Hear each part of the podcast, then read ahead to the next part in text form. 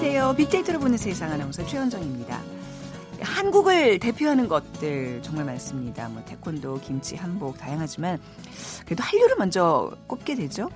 1997년 드라마 사랑이 뭐길래로 시작된 한류 열풍은 케이팝은 물론이고 방송, 뮤지컬, 영화, 애니메이션 등 각 분야로 확산 발전됐습니다. 그 싸이의 강남스타일 또 최근에는 방탄소년단의 인기 상상을 초월하고 있습니다. 뭐 세계 곳곳에 퍼져 있는 한류 팬들의 한글 사랑, 한국 음식과 문화에 열광하는 모습. 자, 뭐 빌보드 차트 1위를 차지한 방탄소년단은 21세기의 비틀즈로 불리면서 1조 원의 경제 효과를 전망하고 있습니다. 이제 케이팝을 비롯한 모든 한류 콘텐츠는 잠시 바람처럼 인기를 모으는 유행이 아니라 당당히 한국을 대표하는 문화유산으로 자리매김되고 있는 것 같죠. 예, 전 세계가 열광하고 있는 케이팝. 이게 가장 가까운 북한에서는 어떨까요? 북한을 부탁해 시간에 케이팝이라는 키워드로 얘기 나눠보겠습니다. 그리고 오늘 수요일 어, 빅데이터 창업 설명서 있는 시간이죠. 낙지 전문점 창업 아이템과 성공 비법 분석을 해드리도록 하죠. 자, 오늘 빅퀴즈입니다. 음, 아리랑은요 한국의 대표적인 민요입니다. 전문가들은 아리랑이라는 제목으로 전승되는 민요의 수가 약 60여 종, 3,600여 곡에 이르는 것으로 추정하고 있습니다. 이게 단순한 노래죠. 뭐 아리랑, 아리랑, 아라리오 이렇게 공통적으로 반복되는 여음과 지역에 따라서 다른 내용의 사설로 발전했습니다.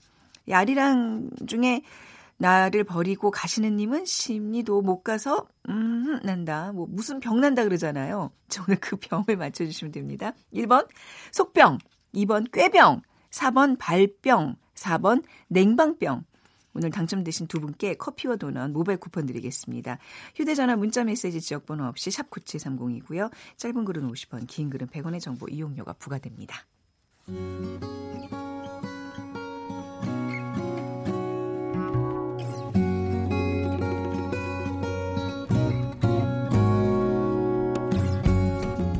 빅데이터야, 북한을 부탁해. 빅데이터야, 북한을 부탁해. 네, 이 시간 빅커뮤니케이션 전민기 팀장과 데일리 NK의 강미진 기자 두 분과 함께하겠습니다. 어서 오세요. 안녕하세요. 네, 안녕하세요. 안녕하세요. 네. 오늘 주제가 K-팝이에요. K-팝이라는 단어 자체가 또 이제 다 외래어라 그래서 혹시 강 기자님 북한에서 K-팝이라는 단어들을 아나요? 아마 모르는 사람이 아, 대부분이지 그죠? 않을까 예. 싶습니다. 남조선 음악 뭐 정도로 생각하면 그렇죠. 될까요? 이제 네. 뭐 미국 음악, 아. 남조선 음악 이렇게 음. 얘기를 하거든요. 그러니까 일단 막 이제 정서적인 음악을 음. 벗어나서 막 네. 쿵짝쿵짝 뭐 이런 거는 네네. 그냥 미국 음악 아니면 남조선 음악이다 이렇게 어. 생각을 하는 거죠. 개인적으로 그 이제 저기 한국 오셨을 때 네. 이런 쿵짝쿵짝 그래서 네. 쿵짝쿵짝 음악 들으셨을 때 기- 어떠셨어요? 어, 일단 그, 그 음악을 들으면 속이 뭔가 확 풀린다는 그런 어, 느낌 있잖아요. 그러니까 맞아요. 북한 노래는 항상 어. 정서적인 그러니까 조용하고 음. 온화하고 이제 이- 좀 길게 여운을 네, 이제 네. 남기는 그런 노래를 불렀었는데 여기서는 이제 갑자기 저음을 음. 했다가 갑자기 고음으로 확 올라가는 네, 속 네. 시원하게 이제 어. 아, 네 그런 느낌이 좀 들어서 어, 네, 네. 좋았습니다. 이 케이팝이라는 게뭐 은연중에 다들 이렇게 암암리에 듣고는 있을 거예요. 근데 네. 이게 아직은 공개적으로 뭐 매체에 나오는 이러지는 않죠. 그렇죠. 그러니까 뭐 만약 경우에 어디서 USB에 담아서 저도 음. 이제 노래도 좀 들여보내고 영화도 들여보내고 이러거든요. 네. 그러니까 그런 걸 들으면서 무슨 건지 사람은 기억을 다 못할 수도 있어요. 네. 그렇지만 북한 노래하고는 달리 흥얼흥얼 우리가 2000년대 한 초중반 때 에, 외국에서 무슨 노래가 많이 들어왔어요. 중국에서. 예. 근데 우리나라 노래는 아니거든요. 중국 어, 노래도 아니고 중국 노래는 또 특유하게 이런 노래가 있잖아요. 그것도 아니고 네. 춤을 출 수 있는 음. 그 노래가 너무 많이 들어와서 그때 당시 북한 청년들 속에서 디스코 춤 뭐 이런 게 막 이제 어. 에, 활발하게 됐고 네. 모이기만 하면 그거였어. 그러니까 젊은 사람들은 그걸 못하면 음. 축에 빠지는 거죠. 네네. 그러니까 그걸 배우려고 아, 막 이제 네네. 다니고 그랬죠. 그 젊음 무슨 어떤 그 열정 이런 거는 이제 만국 공동 공통하잖아요. 그 어떤 그래. 음악을 갖다. 놔도 분명히 통하는 게 있을 겁니다. 사실 케이팝이 한류의 중심이 되기까지 그, 그동안 많은 그 시대적 변화를 거쳐왔는데 그 빅데이터를 통해서 분석을 해 좀 해볼까요? 빅데이터 언급량 자체도 굉장히 변화가 심한데요. 이제 일단 국내에서는 1990년대 아이돌 그룹이 등장했는데 어, 이- 세계로 그러니까 아시아권으로 뻗어 나간 게 빅뱅이나 슈퍼주니어 이게 음. 2005년, 2006년이거든요. 네. 그러니까 한 6, 7년 정도 됐다고 보시면 되고 서양으로 번져나가기 시작한 건 이제 2010년 이후로 봐야 됩니다. 네. 그래서 SM 타운 라이브가 프랑스에서 대성황 이뤘고 그 이듬해 싸이의 강남 스타일이 세계적으로 히트하면서 케이팝과 아이돌이 한류의 중심으로 섰고요. 2010년까지는 한류하고 케이팝 모두 그 언급량 자체가 굉장히 미미했어요. 네. 한류라는 단어가 평균 5만 8천 건에 달했고 연관어 대부분이 드라마와 관련됐고 음. 케이팝 언급은 수백 건에 그치다가 2010년 들어서 2,400건 정도 언급되는데 2011년에 이 상승폭이 확 커지거든요. 네. 그러니까 2010년까지는 한류 하면 대부분 드라마를 드라마. 음. 생각했다면 한류에서 케이팝이 이제 지분을 차지하기 시작하는 거는 2011년 이후다. 아. 이렇게 보시면 되겠습니다. 그러니까 그동안 이제 드라마로 한류 붐이 있었을 때 이제 거품이다, 곧 꺼진다. 그래서 맞아요. 이제 뭐 이렇게 스쳐가는 바람이라고 생각했는데 다시 음. 그 불을 케이팝이 지금 지펴 놓고 있어요. 참 맞습니다. 신기해요. 그러니까 이제 2010년 이후 케이팝이 네. 해외에서 본격적으로 인기를 끌었다고 볼수 그러니까 있고. 2011년이 케이팝이 아시아를 넘어서도 음. 네. 사실 서양에서 우리 음악을 좋아한다는 건 상상도 그동안 안 했었잖아요. 예, 예. 이때 이제 통할 수 있다는 사실을 확인한 해였고요. 음. 아까 말씀드린 대로 우리 한 대형 기획사 그 전체 공연이 프랑스 파리에서 예매 시작 15분 만에 음. 전석 매진을 기록한 게 2011년이고요. 한류 언급량이 이제 한 42만 건 됐고 케이팝이 한 7만 1천 건 정도 이제 언급이 되기 시작합니다. 한류 연관 검색으로 케이팝이 뭐 이제 순위에 올라오기 시작하고요. 가수, 네. 그룹, 아이돌 그러니까 순위에 전면적으로 올라오거든요. 케이팝 연관어도 보면은 소녀시대, 동방신기, 슈퍼주니어, 샤이니, 비스트 아이돌 그룹이 순위에 대고 올라오면서 네. 이때부터 아이돌 그룹이 한류에 있는 케이팝을 선도하기 시작하고 한류에서 케이팝이란 단어 자체 언급량이 확 늘어나는 시기다 음. 보시면 되겠습니다. 사실 이런 대중 문화라는 거는 뭐 미주 유럽 중심으로 앵글로색슨 위주로 돌아갔었다면 네네. 이제 이 동양의 아시안 계열들이 이제 이걸 또 점령하는 게 굉장히 큰 정말 괄목할 만한 맞아요. 변화인 것 예. 같아요. 예. 북한 젊은이들 사이에서 인기 있는 음악 어떤 것들이 있을까요? 우리가 지금 듣고 있는 케이팝과 좀 차이가 있겠죠? 아무래도 차이가 있죠. 음. 어떤 이제 차이가? 네. 좀 요즘 젊은이들은 네. 좀 속을 시원하게 털어놓을 수 있는 좀 음. 씩씩한 그런 노래를 좋아하는데요. 네. 네, 저희 때는 뭐 행진곡을 제외한 음, 나머지는 네. 뭐, 어, 뭐, 어쨌든 조용하고 뭐 이렇게 그런 노래였어요. 근데 지금은 어, 2000년대 중반부터 어, 예를 든다면 딴다 딴다 따라라라 따라라 따라라 이, 이 노래처럼 단단 어, 그 반갑습니다. 금인데 아니, 그거는 아니, 아니고요. 아니 근데 그러니까 음. 뭐 전화가 드르릉 하는데 속을 막 이제 그 음. 털어놓는 듯한 그런 노래를 네. 젊은 층들이 좋아하고요.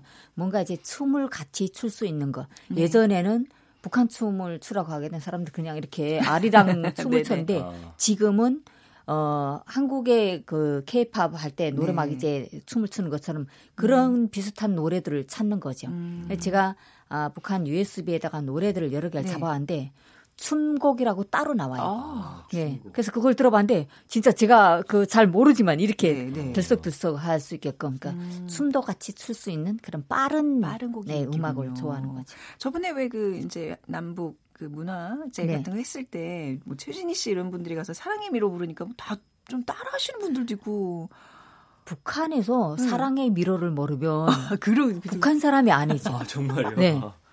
그 어. 모든 모임에서 네. 그때 아마 2000년대부터 그 사랑의 미로가 음. 이제 보급이 되기 시작했는데 북한의 노래하고는 좀 다른 세계의 그런 음. 이야기들이 있는 거잖아요. 네. 네, 그래서 미로라는 게 처음에 이런 걸 뭔지도 아, 몰랐거든요. 네. 미로라는 게 뭔지도 몰랐지만 어쨌든 그게 음. 어 이런 깊은 홀뭐 네. 이런 그런 생각을 할 수 있게끔 노래에서 이제 어 알려주고 음, 있잖아요. 네. 근데 그걸 노래를 모르면 그러니까 남녀 간에도 네. 이제 노래를 서로 만나서 어느 모임에 가서 노래를 부른다 그러면 사랑의 미로가 네 그래요. 네, 그 어. 대부분 좀 남자도 좀 부를 수 있고 음. 여자도 네, 부를 수 있고 그쵸. 어린 뭐 젊은 사람도 부를 수 있고 나이 있는 사람도 부를 수 있고 네. 그러니까 연령대에 상관없이 부를 수 음. 있는 그런 아, 노래이기 근데 때문에 그런 사랑 타령, 뭐 네. 자본주의적인 사랑 타령 이런 노래들을 부르게 해요? 공식적으로? 아, 어. 근데 그 사람들이 그 노래 뒤에다가 네. 에, 뭐 태양 할 때는 뭐 아, 이렇게 살짝. 또 네, 그렇게 줘 가지고 음. 어, 가사를 중간중간 네. 막 넣는 거죠. 아. 아, 예전에 왜 중고등학교 때 저희 네. 팝송 가사 보면서 네. 해석하듯이 약간 예, 예. 그렇게 그렇네요. 미로가 뭔지 이렇게 그쵸, 해석하는 그쵸. 게 재밌는 그걸 또 이제 살짝 또 이제 지도자에 대한 네. 우상으로 조금씩 어. 변화시켜 변질시켜서 음. 그 이제 2012년이 제가 보기엔 좀 분수령 같은 것 같아요. 그 강남의 싸이 스- 아니 강남 이름도 싸이의 강남 아, 그렇죠. 싸이의 강남 스타일이 뭐 전 세계를 그야말로 접수했었죠. 맞습니다. 네. 2012년에 이제 싸이 6집의 타이틀곡 강남 스타일이 전 세계적인 인기 끌면서 케이팝을 전 세계로 이제 대중화시키는 정말 큰 역할을 했죠. 그이 당시에 이제 한류 연관어로 강남이나 싸이라는 말이 계속 1, 2위로 뜰 정도였고요.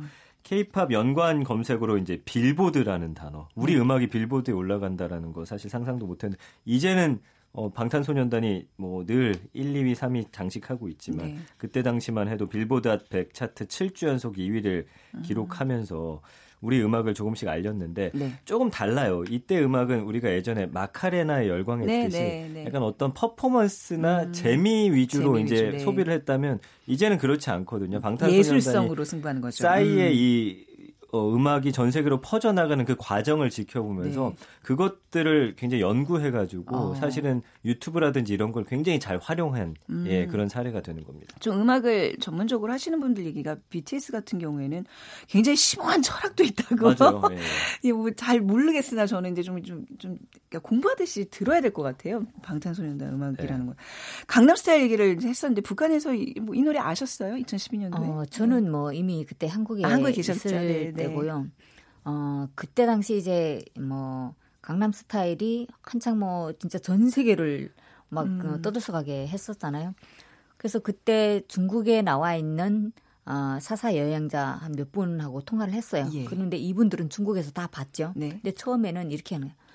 아니 뭘 잘못했게 두 손을 저렇게 앞에다가 그 하고 두 손을 가지런히 모으고 네. 수갑찬 것처럼. 어, 뭘 잘못했게 저렇게 하냐. 그래서 네. 저는 상상이 안 되고 그 잘못한 게 아니라 춤 동작이 네. 그러니까 말처 그러니까 별로 어 북한 주민들이 보기에는 네. 히트를 칠 만한 그런 그 아. 노래나 곡이 뭐 행동이 춤이 아닌데 어 이게 전 세계를 울렸다는 거는 음. 우리 북한 주민들 평균 음악에 대한 그런 지식 수준이 아주 낮다 이렇게 음. 평가를 하더라고요. 그래서 대부분 젊은 애들은 저거 비슷하게 따라하면 좋지 않을까 누구를 쫓아가는 흉내 어, 낼 수도 네네네. 있고 이게 같은 모임 장소에서 북한 주민들은 노골적으로는 말은 못하지만 어쨌든 속 시원하게 뭐 놀수 있는 그런 음. 네. 걸좀 선호를 하는 것 같아요. 그러니까 결국에 이제 뭐 북한에서 오신 젊은 사람들 얘기 들어봐도 이런 어떤 케이팝 뭐 소녀시대 뭐 다 뭐 레드벨벳 다 알더라고요. 그렇죠. 그러니까 이제 네. 암암리 다 이제 문화적으로 어떤 동질감을 지금 쌓고 있는 것 네. 같아요. 네. 그 이제 뭐 강남스타일 싸이 얘기를 했지만 그 이후 바로 BTS인가요? 그 사이에 누가 없었던 것 같아요. 그죠? 네, 그 네. BTS가 2013년에 이제 데뷔를 하는데 데뷔가 2013년이에요. 그렇습니다. 네. 이, 이 당시 한류 검색어로 34위 8천 건밖에 네. 없었는데 네. 그 이듬해 이제 5만 건 정도 어, 음. 연관이 되면서 4위로 확 올라오게 되죠. 네. 그러면서 이 미니 앨범을 발표합니다. 음. 화양연화 파트 1에 수록된 쩔어라는 곡이 있는데 음, 이 네. 뮤직비디오가 이제 전 세계적으로 높은 조회수 기록하면서 신한류라고 이제 부- 이름 붙이게 되는 음. 거죠. 어, 이게 이제 SNS 사이에서 정말 큰 인기를 끌었고 사실은 강남 스타일 뮤직비디오 한 편으로 싸이 현상을 만들었고 그걸 벤치마킹한 게 방탄소년단의 SNS 전략이에요. 네. 우리가 갖고 있는 자본이 크지 않기 때문에 전 세계로 퍼뜨리는데 이 SNS만큼 좋은 음, 그런 네. 자료가 없었던 거죠. 이제는 팬과 아이돌이 SNS라는 매개를 통해서 굉장히 밀접한 네트워크 형성했고 네. 이제는 어- 얼마 전에 보셨겠지만 LA에서 BTS 공연 보기 위해서 일주일 전부터 텐트 치고서 그러니까 대단해요. 기다리잖아요. 네. 프랑스도 그렇고 네, 네. 이제는 완전히 그 네. 흐름 자체가 바뀌었습니다. 음, 근데 방탄소년단이 그, 그 어감이 주는 느낌이, 어감이, 북한에서는 뭔가 이게 무슨 뭐 전략적 무기야, 뭐 약간 그렇고, 그렇죠. 아니, 네, 느낌이 저, 그럴 거 아니에요. 네. 오, 잘 네. 찝으셨어요. 네. 저도 이제 방- 북한 주민이라면 방탄소년단을 하게 되면 어 우리가 이제 붉은 청년 군의대처럼 예, 예, 예. 어, 군사적으로 뭐 이렇게 그렇구나. 방탄 뭔가를 아, 막아. 네. 이런 소년단인가 뭐 어. 이렇게 생각할 수 있을 것 어, 같아요. 네네. 아, 군대 이름이라고 생각할 수 있겠구나. 그렇죠. 이제 뭐 네. 대부분 어, 음악을 하는 이런 아이돌 이런 네. 음. 그룹이 이름을 가지고 있는다는 거는 북한 주민들도 알고 있겠지만 무슨 특정의 예술적인 이름을 가지고 있을 거다. 북한처럼 모란봉 예술단, 네. 뭐, 예, 예. 뭐 보천보 전자악단 이런 것처럼. 근데 이게 방탄소년단 하게 되면 어 방탄이란 거는 뭔가를 이렇게 딱그 막을 수 있는 그런 소년단이면 아 뭐 군사와 관련한 네네네네. 쪽으로 생각하고 있을 것 같아요. 어. 뭐 한국 드라마, 가요 굉장히 뭐 북한 사람들이 즐겨서 뭐 본다고 들었는데 그 어떤 심리일까요? 사실 이제 이렇게 적대적인 관계잖아요. 지금 어쩔 수 없는. 네. 근데 이렇게 문화를 찾아서 자꾸 보는 이유. 네. 근데 북한 주민들이 정말 한국 드라마 보면 잡혀가고 예, 예. 어, 통제받고 벌금 내고 이런 속에서도 음. 돈을 내가면서도 보잖아요. 네네. 그 이유는 어, 한 가지인 것 같아요. 네. 일단 북한 영화는 체제의 선전을 위주로 해서 이렇게 예. 시작을 했기 때문에 네. 대부분은 어, 아, 안 봐도 저 영화 이 영화 내용은 음. 보지 않아도 북한 주민들이 다 생각하고 있는데 한국 드라마나 한국 영화는 그냥 사- 삶의 그냥 삶의 이야기. 일상적인 이야기 를 그렇죠. 하고 있다는 거예요. 네. 제가 한국 영화 처음으로 본 게 약속인데요. 어. 그 약속을 보고 정말 매력 있다고 느낀 게, 어?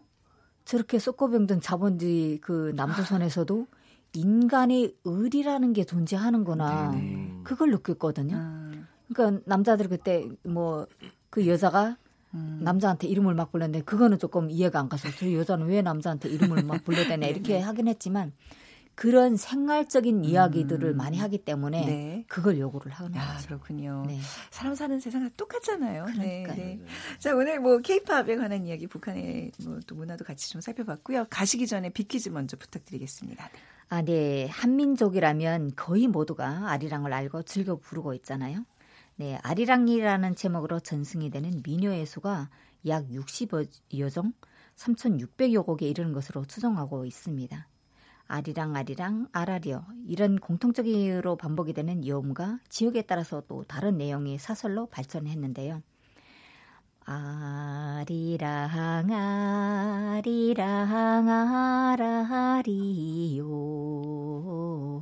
아리랑 고개를 넘어간다 그 이외에 뭐 나를 버리고 아, 가시는 계속 님은 하셔도 되는데 기다리고 있는데 딱 끊으시네. 네. 나를 버리고 가시는 님은 심리도 못 가서 땡땡 난다. 네. 나를 버리고 가시는 님은 도대체 무슨 병이 날까요? 네. 아, 보기 드립니다. 1번 석병, 2번 깨병, 3번 발병, 4번 냉방병입니다. 모란봉 예술단 출신? 예, 아니, 아니, 아니신 거죠? 아, 정말 매번 느끼지만, 아, 정말 간드러진 저. 감사합니다, 오늘 노래. 자, 빅데이터로 보는 세상으로 지금 정답 보내주시면 됩니다. 휴대전화 문자메시지 지역번호 없이 샵 9730이고요. 짧은 글은 50원, 긴 글은 100원의 정보 이용료가 부과됩니다. 자, 빅커뮤니케이션 전민기 팀장, 그리고 북한 전문 인터넷 매체 데일리 NK의 강미진 기자였습니다. 감사합니다. 고맙습니다. 네. 자, 정보센터 헤드라인 뉴스 듣고 오겠습니다.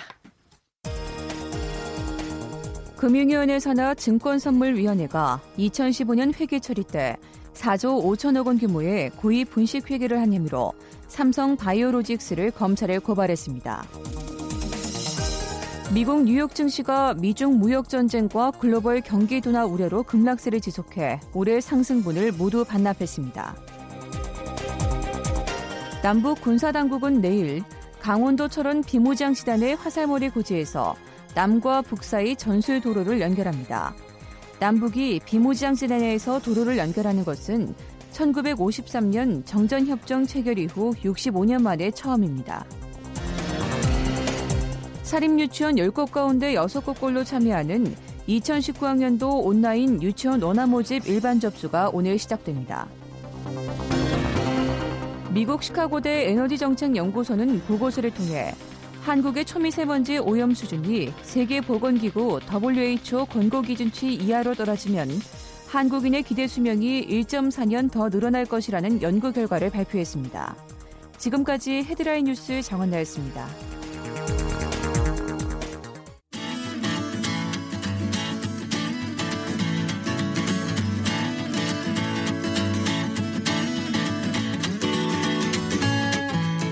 빅데이터에서 발견한 신의 한 수.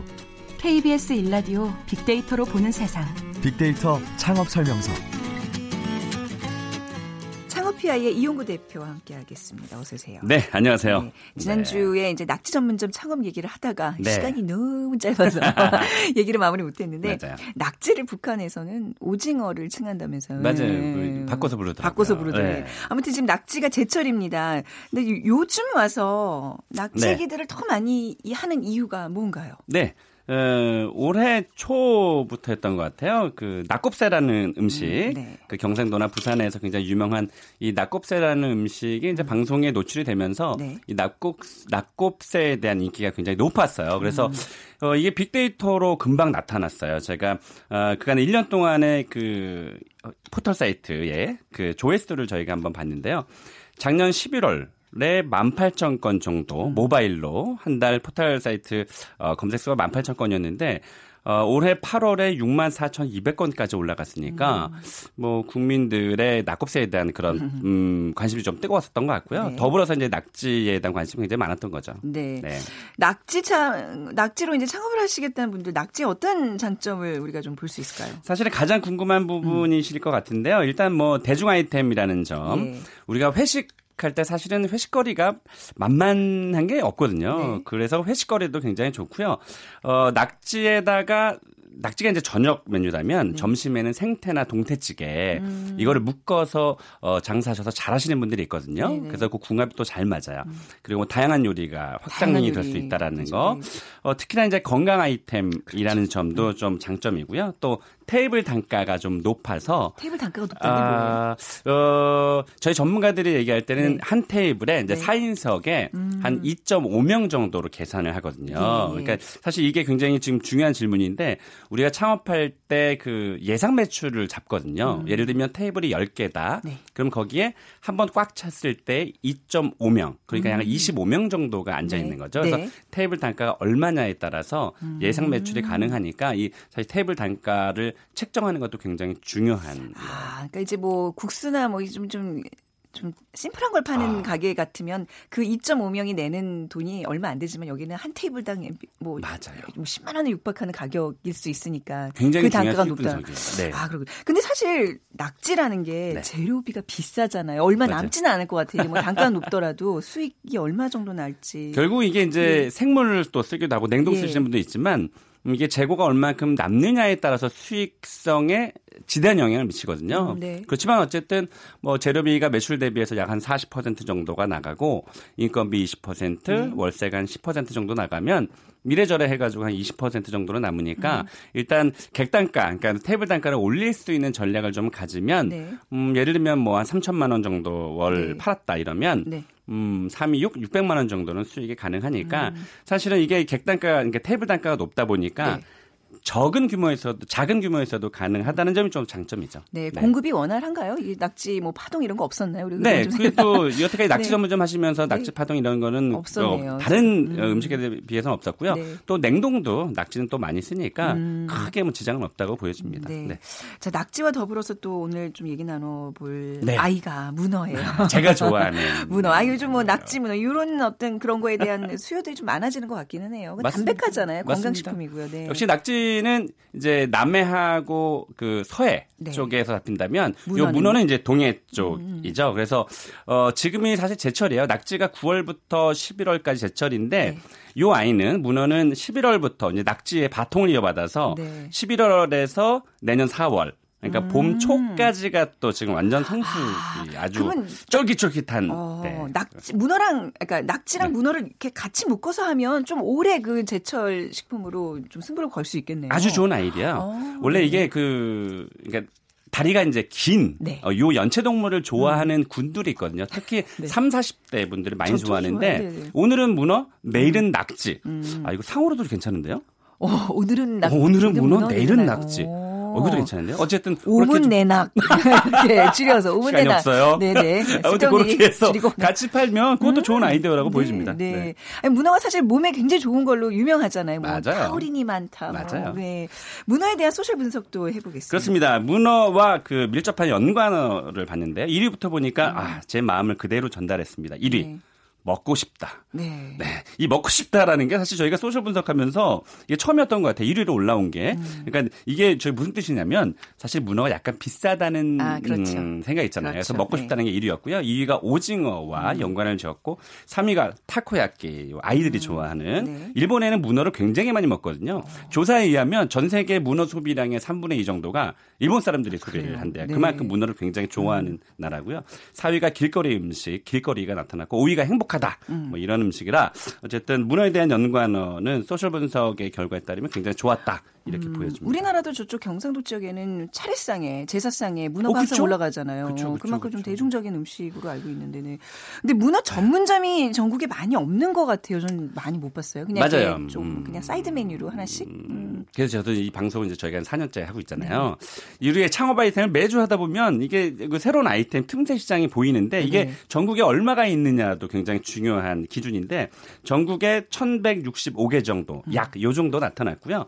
어, 중요한 건 문어에 관련된 프랜차이즈가 공정거래위원회 등록된 것만 4개밖에 안 되니까 어, 사업을 좀 잘하시는 분들은 프랜차이즈로 확장하기도 굉장히 좋은 네. 아이템이에요. 그러니까 문어는 이제 생보다는 냉동으로 좀 많이 공급을 받는 게 맞죠. 아무래도 이제 제철 제철, 네. 있기 때문에. 음. 네. 어떤 요리들을 해서 먹으면 좋을까요? 네. 문어는 아, 문어는 뭐 이제 숙회죠. 점심시간 다 돼서 문어는 숙회예요. 무, 네. 아, 문어는 뭐 무조건 숙회죠. 네. 그리고 아, 문어 삼합. 그러니까. 문어랑 보쌈이랑 이제 묵은지 이렇게 아, 싸먹는. 거 좋아하시는 네네. 분들 거기다 마늘 아, 한 조각 딱 올리면 네. 뭐또 기가 막히잖아요. 그리고 음 아까 길거리 음식 말씀을 드렸는데요. 이게 어, 문어랑 새우랑 뭐 파프리카 이런 것들을 꼬챙이에 쫙 꽂아가지고 네. 버터에다 구우면 아. 아, 이게 또 기가 막힌 음식이 네. 되거든요. 이런 아이디어도 좋고요. 또 문어 솥밥이라 그래서 음. 어 문어 조그만 솥밥에다가 문어를 넣어서 밥을 만드는 네. 집이 있어요. 오, 요즘에 아주 핫한데 이런 아이디어. 굴밥 같은 굴 돌솥밥 그거를 같은 그, 느낌일까요? 그 가소부시로 네. 그 물을 내요. 그좀 우리가 일본식으로. 음 물을 내고 거기에 네. 이제 그 문어를 좀 잘게 썰어서 넣으면 그 문어 솥밥 같은 것도 네. 있고요. 어, 또 그리고 음 문어라면. 음. 예, 어, 요게 아주 그냥 핫합니다. 문어라면은 사실은 한, 한 마리를 통째로 올려놔서 네. 만 원, 만 이천 원에 파는 것들도 있는데 이런 것들도 좀 핫한 아이템. 문어는 그냥 무궁무진하네요. 뭐 문어를 어디에다 넣어도 문어로 탕수육도 만들 수 있고 각종 무슨 뭐 짜장면에도 문어 이렇게 썰어서 넣어도 되고. 그거 아세요? 그, 어, 라면에다가 네. 우리가 왜 오징어채 반찬 많이 먹잖아요. 예. 오징어 말린 거 있죠. 예. 오징어 말린 걸 몇 개 넣잖아요. 아, 기가 막힌 아 그래요? 네, 짬뽕 라면이 됩니다. 오. 그래서 요거 문어를 넣으면 네. 저 모양도 굉장히 예, 좋고 되게 쫄깃쫄깃하잖아요. 뭐 이렇게 좀 잘 되는 집들 어떤 메뉴 좀 더좀 공개해 주세요. 네. 에, 조금 멀리 가는데요. 네네. 제주도에 네. 음. 에, 역시 제주도에 남해 쪽에서 많이 잡히니까 함덕 해수욕장 가면 저도 사실 여기서 먹어봤는데 에, 문어 짜장이 있고요. 음, 네, 네. 문어 짬뽕. 이게 이제 만 원에서 만 이천 원 정도 파는데 이런 집이 조금 핫하고요. 어, 문어 얼큰이 볶음이라 그래서 얼큰하게 이제 문어를 넣고 볶아내는 곳도 있고요. 어, 그리고 애월읍 방금 전에 말씀드린 곳 함덕 해수욕장이었고요. 네. 애월읍에 가면 문어 국수랑 문어 비빔밥 아, 어. 비빔면 딱 어. 두 개만 하는 곳이 있어요. 네. 이걸로 특화시키는 곳들이 있는데 이런 것들 좀 핫했습니다. 문어나 낙지 뭐 창업 성- 생각하시는 분들 신의 한 수. 자, 15초. 자, 어, 문어 전문점 하시는 네. 분들 중에서 어, 낙지 짬뽕이나 아니면 문어 짬뽕을 음. 사이드 메뉴로 만들어 놓으면 네. 또 소주에다가 맥주 얼큰하게 하시는 분들은 네. 그 짬뽕 반드시 드시고 가- 가거든요. 그래서 네. 어, 추가 매출 올리기가 굉장히 좋습니다. 딱 히뭐 전문점 아니더라도 그냥 사이드 메뉴로 하나 문어나 낙지 뭐 하나 있으면 그냥 시켜 먹게 돼요. 그렇죠? 맞습니다. 네. 자, 오늘 낙지와 문어 창업에 대한 이야기 오늘 이홍구 대표와 함께 나눠봤습니다. 말씀 잘 들었습니다. 네, 고맙습니다. 자, 오늘 정답은 발병이죠. 네. 3번. 5212님, 아, 저는 속병이 났습니다. 인사고과가 최하위로 나와버렸는데 정말 열심히 일했는데 아유, 그뭐 역전될 기회가 있어요. 이 인생 길게 봅시다. 그리고 0837님, 60을 바라보는 나이지만 항상 새로운 정보로 공부하고 있습니다. 빅데이터 로 보는 세상 파이팅 해주셨어요. 감사합니다. 자, 빅데이터로 보는 세상 오늘 마무리할게요. 지금까지 아나운서 최원정이었어요. 고맙습니다.